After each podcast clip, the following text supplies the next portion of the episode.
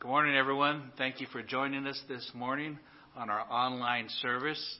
I'm going to be doing a, a, study about the persistent widow in Luke chapter 18, verses 1 through 8. So if you can get your Bibles together and uh, get ready, I, I, pray that you'll be blessed.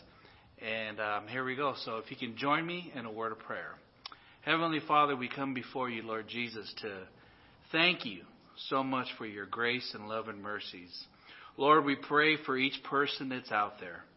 Lord, we pray, Father, for those who are having difficulties financially, physically, spiritually, and emotionally, Lord.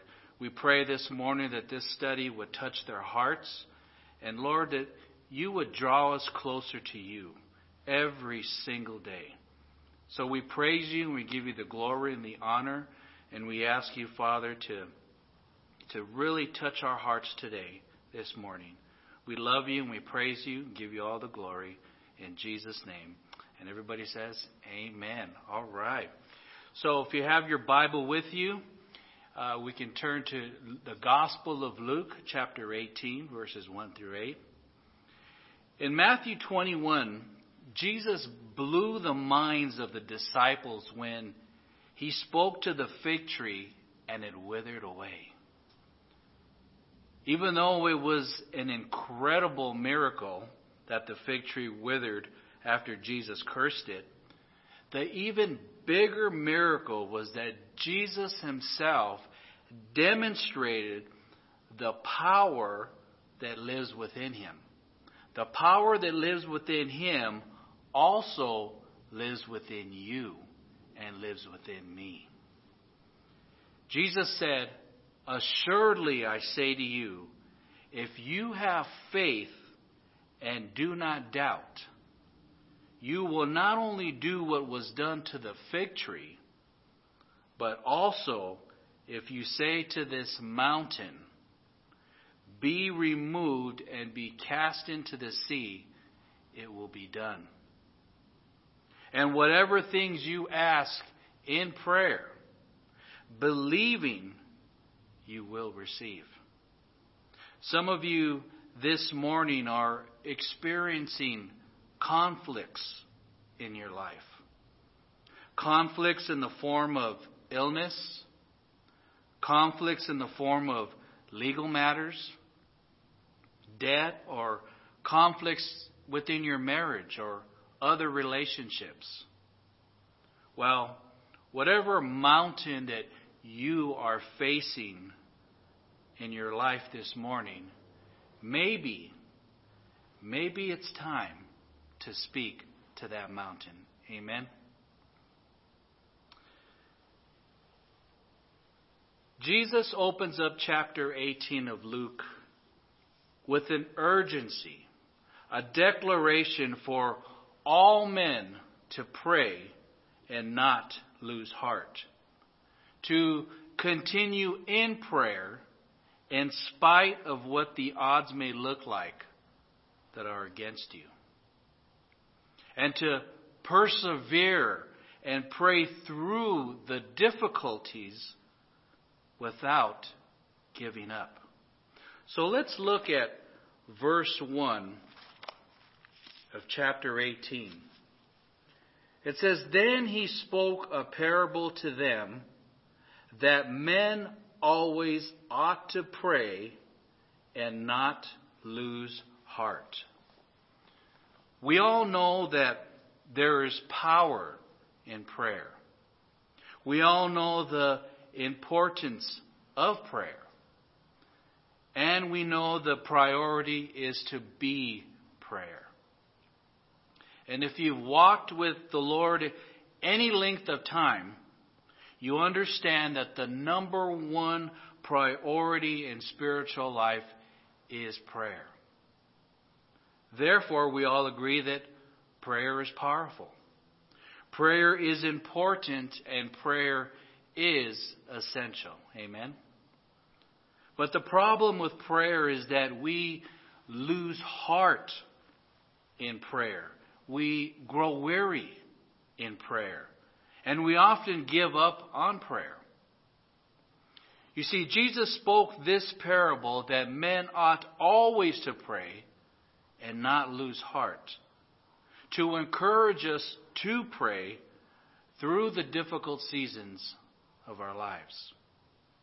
Now, the phrase lose heart here in verse 1 means to become discouraged or, or despondent, to give up or, or quite literally faint. And let's be honest, we all get discouraged at times. And that makes it easy to, to give up and, and quit praying. But that's the contrast for us to remember this morning. And that if we don't pray, we will faint. Which means if we don't persevere by continuing in prayer, we will fail and we will give up. But here is Jesus about to give us a story about a woman who did not faint, but persevered in her pursuit for justice. Let's look at the story starting with verse 2 all the way through verse 8. Notice verse 2. There was in a certain city a judge who did not fear God nor regard man. Now there was a widow in that city, and she came to him saying, Get justice for me from my adversary. And he would not for a while. But afterward he said within himself, Though I do not fear God nor regard men, yet because this widow troubles me, I will avenge her, lest by her continual coming she weary me. Then the Lord said, Hear what the unjust judge said? And shall God not avenge his own elect, who cry out to him day and night, though he bears long with them? I tell you that he will avenge them speedily. Nevertheless, when the Son of Man comes, will he really find faith upon the earth? Here is this woman. Her case is trapped in a court, in a, in a corrupt judicial system, before the bench of a heartless judge. This woman had been wronged. She had a, a valid case. She was pleading for justice. She must have been defrauded or, or the victim of some kind of oppression. And her only recourse was to seek action on her own. And there, and here Jesus points out that she was relentless. She wasn't giving up. But let me set the stage for you. The courtroom in those days was, was not a building like we're familiar with today in our courts. The courtroom in those days was actually a, a tent, kind of like a, an easy up tent. A kind of traveling judicial type system that was set up by Rome to help with all those legal matters. You see, these judges who were appointed by the Roman government would travel from city to city on a circuit, hearing and ruling over cases. And when they got to town, there wouldn't be much of a, a notice that was given. So that meant their, their dockets would, would fill up pretty quickly. So if you had a case that needed to be heard, you better act fast. And if you didn't get your case registered with the judge's assistant in time, then you would have to wait until the judge covered his entire circuit and came around again which could take actually weeks and sometimes months. Unless, unless, there's always an unless, unless you were able to grease the hands of the judge's assistant by, praying, uh, by paying a, a bribe, which happened quite frequently in those days. It was a common thing. You see, this was a very corrupt judicial system they ran. That's how they would make their extra money. And because it wasn't the Roman government that actually set the schedule, it was the individual judge that was appointed to that uh, uh, to that providence that would would actually set the agenda. And the judge would sit very dignified in his tent as he was surrounded by his assistants. And it was amazing because anybody could stand around and watch these proceedings take place. But only those who were approved and accepted could have their cases actually heard. So, picture, if you would, this woman standing on the outside of the tent while the cases were, were going on, yelling at the judge in verse 3, as he no doubt was presiding over these cases, Get justice for me, she would yell, over and over again. But the judge would not for a while. Because this judge did not believe in God, nor did he care about anyone but himself. Now, the fact that he didn't care about anyone is crucial for us to know this morning. You see, women in those days had very little rights, legally, socially, and politically. Unlike you gals that are out there this morning, women were considered second class citizens. And to the Pharisees, to be born a woman was actually a curse. In fact, it was widely known that the Pharisees would, would pray daily Thank you, God, that you didn't make me a Gentile, a woman, or a dog. Pretty crazy, huh? But you got to know that that was never the heart of God to make women second class citizens. Jesus protected women, He empowered women, He honored women publicly, and He celebrated women by, by name throughout the Gospels. In fact, if you research countries and societies where the gospel is preached and accepted, you will find the status of women elevated because of Jesus. And you will find the acceptance and promotion of women's rights legally, socially, and politically due to the preaching and acceptance of the gospel of Jesus Christ. Amen? But the woman in our story, this story, had three things against her. First of all, she was a woman with no rights or legal standing.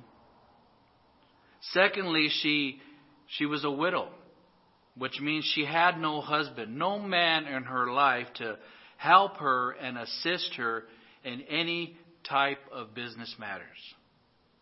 And thirdly, she was poor, which means she couldn't even pay a bribe if she wanted to. And even though the odds are stacked against her, this woman still continues to plead her case over and over again. Get justice for me. Vindicate me, she would yell daily, sometimes hourly. And verse 4 tells us that the judge ignored her. He ignored her for quite a while, talked over her which means this went on for some time. The more he dismissed her, the more she kept coming back, and the more persistent she grew. And the more he tried talking over her, the louder she was, and all the more irritating she became to him. And as the days drew on, something, something happened she started to wear on him slowly. Until finally one day he, he actually had a change of heart. Not because he repented, Not because he admitted that this widow had just cause and she needed to be heard, but because he grew tired of her coming at him over and over again. She was wearing him out. And in order for him to move on with his life, he had to look at things differently.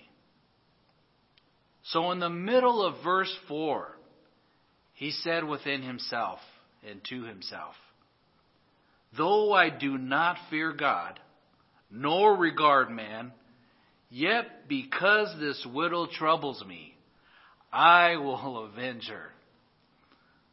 Lest by her continual coming she wears me out.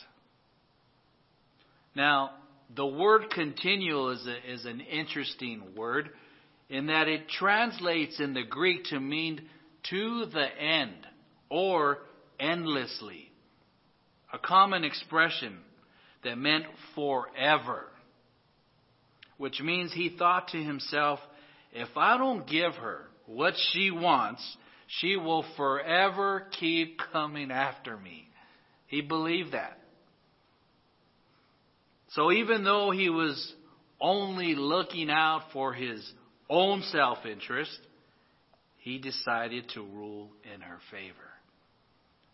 Now, allow me to bring to your attention three reasons why I believe Jesus built this illustration around this widow. You see, her situation as a woman, as a poor widow woman, is the complete opposite or contrast with our situation, my situation, and your situation today. You see, the methods that she used for the mountains she faced is not to be compared with the methods we are called to use for the mountains we face. Okay? Listen very carefully. Number one. Number one, she went before a cold hearted judge. Okay? We go before a loving, tender hearted father. That's the big difference. Jesus blew the minds of everyone when he said, When you pray, say, Our Father who is in heaven. You see, the mindset of the Jewish people was that God was so exalted, so transcendent, so holy, that you couldn't even say his name.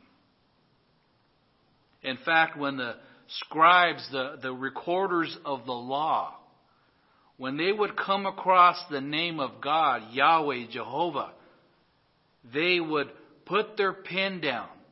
They would pause. Then they would go and wash their hands and, and come back and, and pick up the pen and continue to record the rest of the scripture. Pretty amazing. But his name is holy, but not so transcendent for us to speak. That's why Jesus said, when you pray, say, Father. Daddy, Papa. The New Testament also tells us to cry out, Abba, Father. Number two, she had no lawyer. She was poor. She had no legal standing. She was a woman. She had no lawyer to plead her case. But 1 John chapter 2 says to you and to me that we have an advocate, a lawyer, an intercessor, pleading our case day and night. Amen. If any man sin, we have an advocate, Jesus Christ the righteous, who gave himself to us and for us. Amen. Do you see the contrast now? Finally, thirdly, she went before a court of law. We come before the throne of grace. Wow. Big difference. The court of law represents what? Cold, hard facts. What's the evidence? What's going on? We want to see it in paper. But the throne of grace represents what? Undeserved, unearned, unmerited favor. You don't deserve it. You can't earn it. And we don't even understand it. That's the beautiful thing about it. It's not because of what we do that we are saved, but it is in spite of what we have done. That's the key. For it is because of what he did that the throne of grace is even open for us. Amen. And the result, what is the result? Hebrews chapter 4, verse 12. Therefore, let us come boldly before the throne of grace, that we may obtain grace and mercy to help in times of need. Wow. What a beautiful scripture.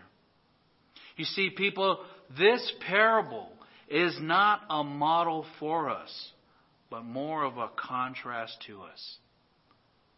Her situation is really the opposite of your situation and my situation.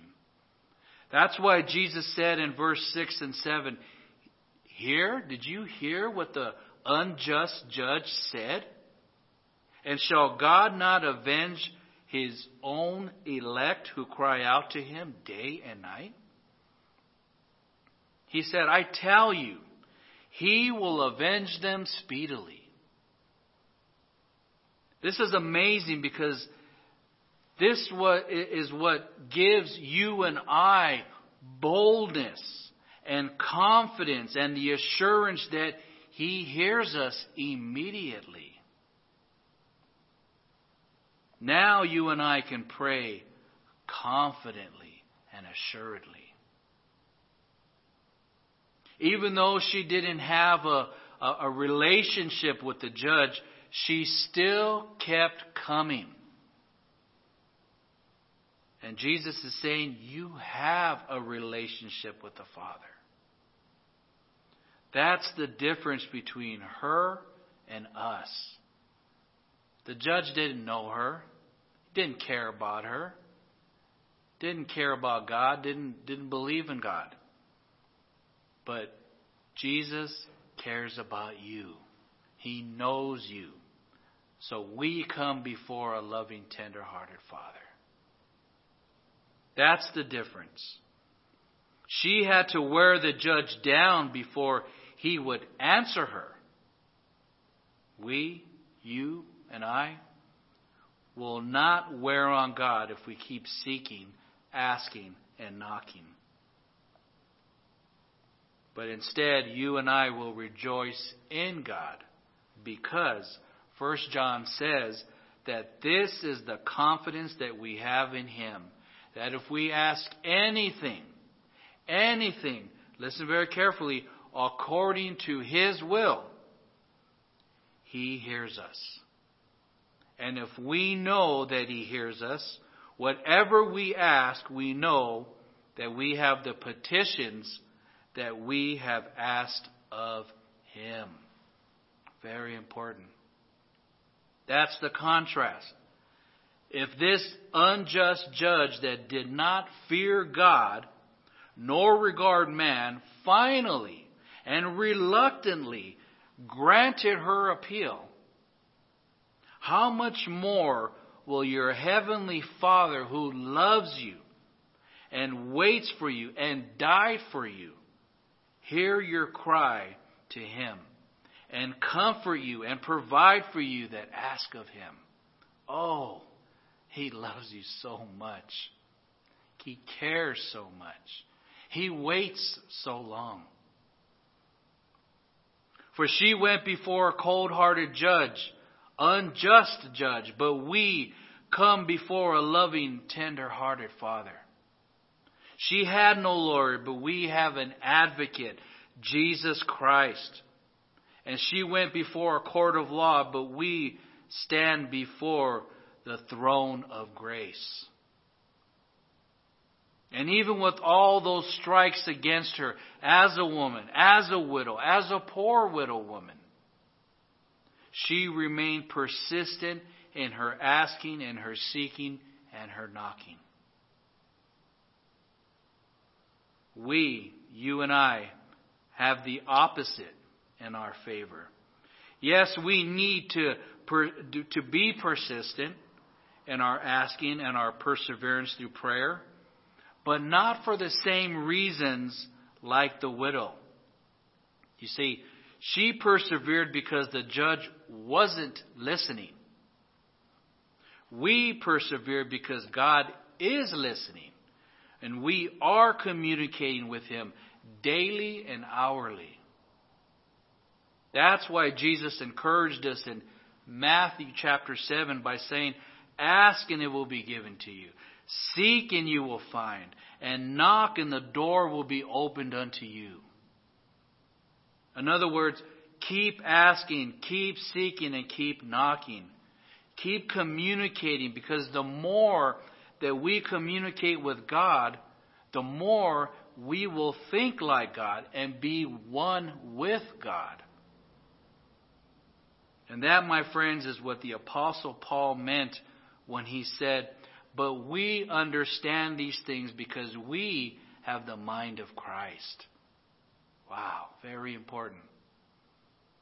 So therefore, believe that God will move in your favor as you ask and as you seek and as you knock. Jesus said in John chapter 14, Whoever believes in me will do greater works than me because I go to the Father. That's incredible. That's why we need to be persistent and consistent in prayer and not faint or give up on prayer. And this leads me to three exhortations about prayer for us to be strengthened by this morning. Number one, it is not by your many words or eloquent speech that God hears you. One more time. It is not by your many words or eloquent speech that God hears you. If you're thinking this morning, I don't know how to pray. I, can't put the words together like I hear others do. Maybe you find it difficult just to get beyond a, a, a single sentence in prayer. That's okay because it takes less work than you think. In fact, the Lord's Prayer, the model of prayer that Jesus himself instituted, only consisted of about 75 words. Jesus himself said in Matthew 6, When you pray, don't pray like the heathens do, for they think by their many words that they will be heard. Hmm. Do you know God is so good to us that even when we don't know how to pray, the Spirit helps us in our weakness. The Spirit actually prays for us in behalf of us. Listen to what Romans chapter 8 verse 26 declares. Likewise, the Spirit also helps us in our weaknesses. For we do not know what we should pray for as we ought, but the Spirit Himself makes intercession for us with groanings which cannot be uttered. Wow, that is so powerful. Now he who searches the hearts, it goes on, knows what the mind of the Spirit is, because he makes intercession for the saints according to the will of God. He does it all for us. Sometimes when you're laying in bed or you're just driving, you're just uh, you're just groaning. Those are prayers. Those are prayers that are going forth.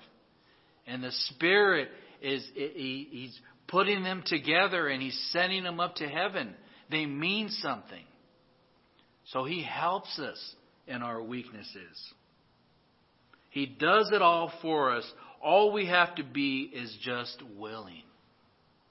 Number two, it is not the position of your body that counts. It is the position, position of your heart that matters in prayer. One more time. It is not the position of your body that counts. It's the position of your heart that matters. Amen. Jesus said in Matthew 6, chapter, chapter 6, verses 6 through 8, when you pray, go into your closet, close the door, and pray to your Father who is unseen. Then your Father who sees what is done in secret will reward you openly.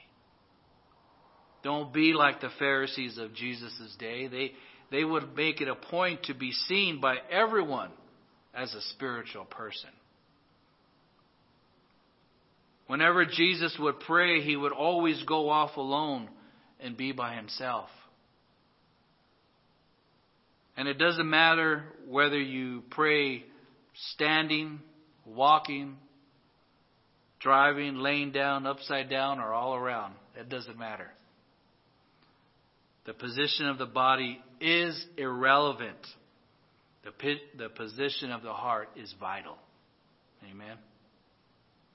That's why Paul wrote in 1 Thessalonians chapter 5 verse 16, rejoice always. Pray without ceasing. Number 3, prayer is not about obtaining your desires. Prayer is about obtaining God's will and direction for your life.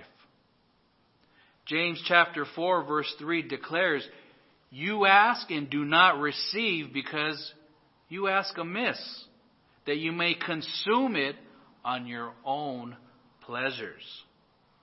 The whole purpose of prayer is that I would become one with God by being submissive to the will and direction of God for my life. And we should never be presumptuous with the will of God.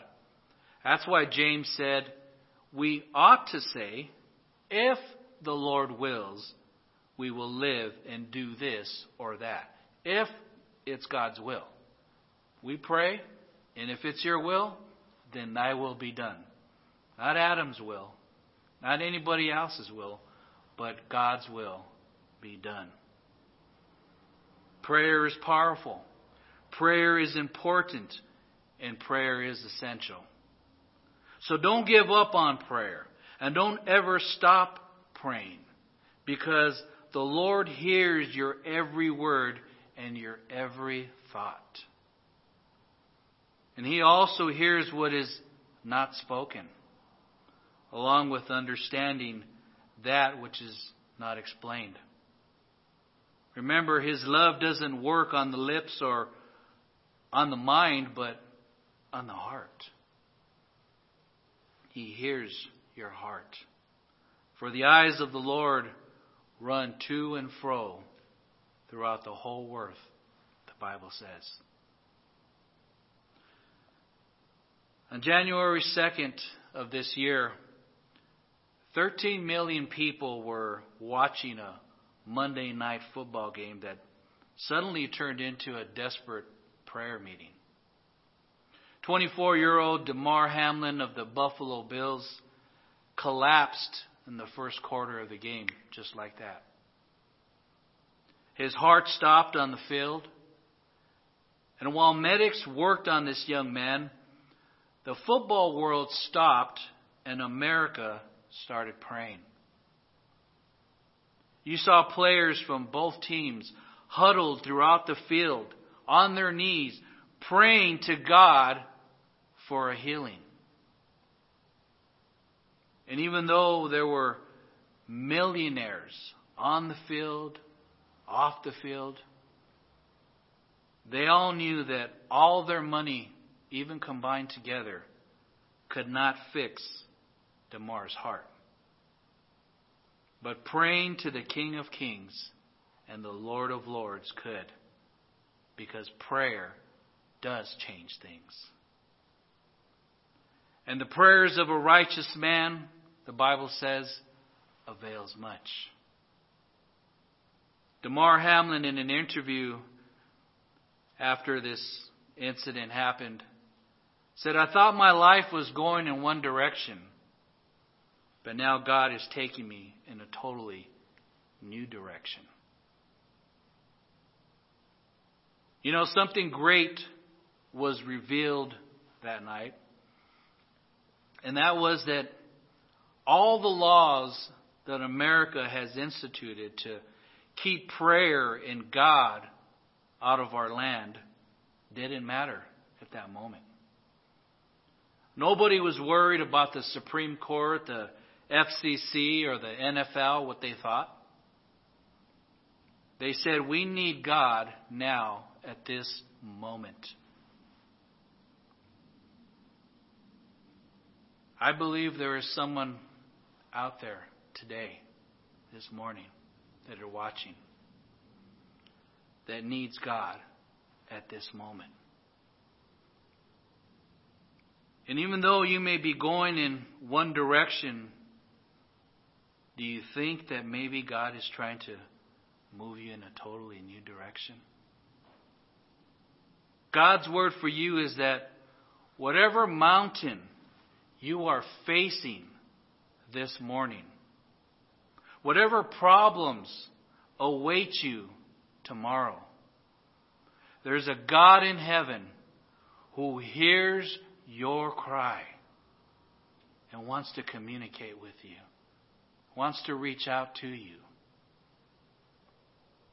A God in heaven that has a purpose and direction for your life if you just seek Him. Jeremiah 29, verses 12 and 13 declares, Then you will call upon me and go and pray to me, and I will listen to you. And you will seek me and find me when you search for me with all your heart.